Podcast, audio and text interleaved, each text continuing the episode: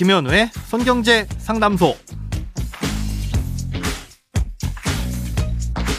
새는 돈 맞고 숨은 돈 찾아드립니다. 손경제 상담소 김현우입니다. 저축, 보험, 대출, 연금, 투자까지 돈에 관련된 고민이라면 무엇이든 맡겨주세요. 오직 당신만을 위한 맞춤 상담. 먼저 오늘 사연 만나봅니다.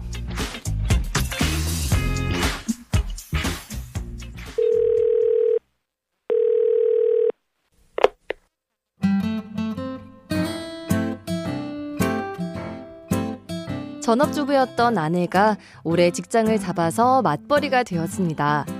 이전에는 아내가 제 부양가족으로 들어와서 상관이 없었는데 올해부터는 연말정산을 따로 준비해야 될 것 같습니다. 그 중에서 보장성 보험 공제에 대해 궁금한 게 있는데요. 아내가 취업하기 전까지는 보험료 납부를 제 계좌에서 자동이체로 납부했었습니다.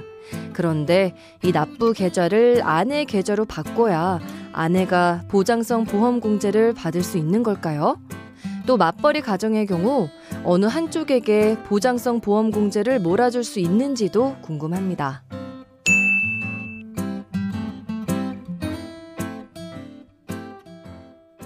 네, 연말정산 기간은 지났지만 보내주신 사연처럼 연말정산은 사실 1년 농사입니다. 음, 평상시에 이런 것들을 잘 챙겼다가 내년 2월에는 잘 챙긴 것들을 제출하는 것 뿐이거든요. 작년 소득에 대한 연말정산 결과가 만족스럽지 않으신 분들은 지금부터라도 하나하나 챙겨보면서 대비하시는 게 좋으실 겁니다. 예, 보험료에 대한 연말정산 세액공제는 누구 통장에서 돈이 나갔느냐 이게 중요한 게 아니라 보험을 체결한 계약자가 누구인지 그리고 보험의 대상이 되는 피보험자가 누구인지에 따라서 공제 가능 여부가 갈립니다. 보험료를 누가 냈는지는 자동이체가 아니라 계약자가 누구인지를 판단하거든요. 그래서 기본적으로 보험료 세액공제를 받으려면 공제를 받으려는 사람이 보험료를 지출해야 되는 거니까 그 사람이 계약자여야 되는 거고요. 공제를 받으려는 대상자가 피보험자여야 됩니다. 쉽게 말해서 내가 돈을 버는 직장인이고 내가 보험료 세액공제를 받고 싶다면 내가 계약자이면서 동시에 피보험자여야 한다는 거죠. 그런데 내가 아니어도 내가 부양하는 기본공제 대상자에 대한 보험도 공제를 받을 수 있습니다. 뭐 예를 들어 내 자녀가 보장의 대상자인 피보험자로 가입된 보험을 내가 계약자로 되어 가입했다면 공제 대상이 된다는 뜻이죠.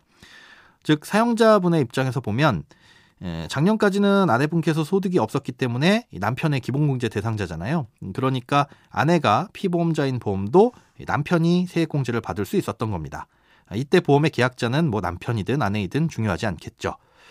자, 그런데 올해부터는 아내분이 취업을 했기 때문에 남편분의 기본공제 대상자가 될 수 없습니다. 당연히 남편분의 통장에서 보험료가 자동이체 됐더라도 그건 전혀 상관없이 아, 이제부턴 남편분은 그 보험에 대해선 세액공제를 아예 받을 수가 없게 되는 겁니다. 그러면 그 보험을 아내분이 세액공제 받을 수가 있냐? 자, 그러려면 계약자가 아내분 본인이어야 되겠죠. 마찬가지로 자동이체가 누구 통장에서 되느냐는 상관하지 않고요. 결국 계약자가 남편분으로 돼 있다면 두 분 중 그 누구도 공제를 받을 수가 없는 겁니다. 어, 이런 이유로 두 분의 보험만큼은 어느 한쪽에게 공제를 몰아줄 수는 없습니다. 이 보험의 계약자는 이 보험회사에 요청을 하시면 변경할 수 있으니까 변경이 필요하다면 변경하셔야 되고요. 변경된 이후부터 납입된 보험료만 세액공제 받을 수 있다는 것도 참고하셔야 됩니다. 예, 또한 가지 중요한 게 맞벌이 부부에서 자녀의 보험인데요. 음, 남편이 자녀를 기본공제 대상자로 올렸는데 아내가 자녀의 보험 계약자일 경우엔 이건 남편도 아내도 모두 공제를 받을 수 없습니다. 남편은 계약자가 아니니 보험료를 직접 지출하지 않은 걸로 봐서 공제를 못 받는 거고요. 아내 입장에선 자녀가 기본공제 대상자가 아니니까 또 공제를 못 받는 겁니다. 자녀에 대한 보험료를 공제받으려면 공제를 받으려고 올리는 쪽이 계약자가 돼야 되고 기본공제 대상자로도 올려놔야 된다는 점 꼭 기억해 두시기 바랍니다. 크고 작은 돈 걱정 혼자 끙끙 앓지 마시고 imbc.com 손경제상담소 홈페이지에 사연 남겨주세요. 여러분의 통장이 활짝 웃는 그날까지 1대1 맞춤 상담은 계속됩니다. 돈 모으는 습관 손경제상담소 내일도 새는 돈 맞고 숨은 돈 찾아드릴게요.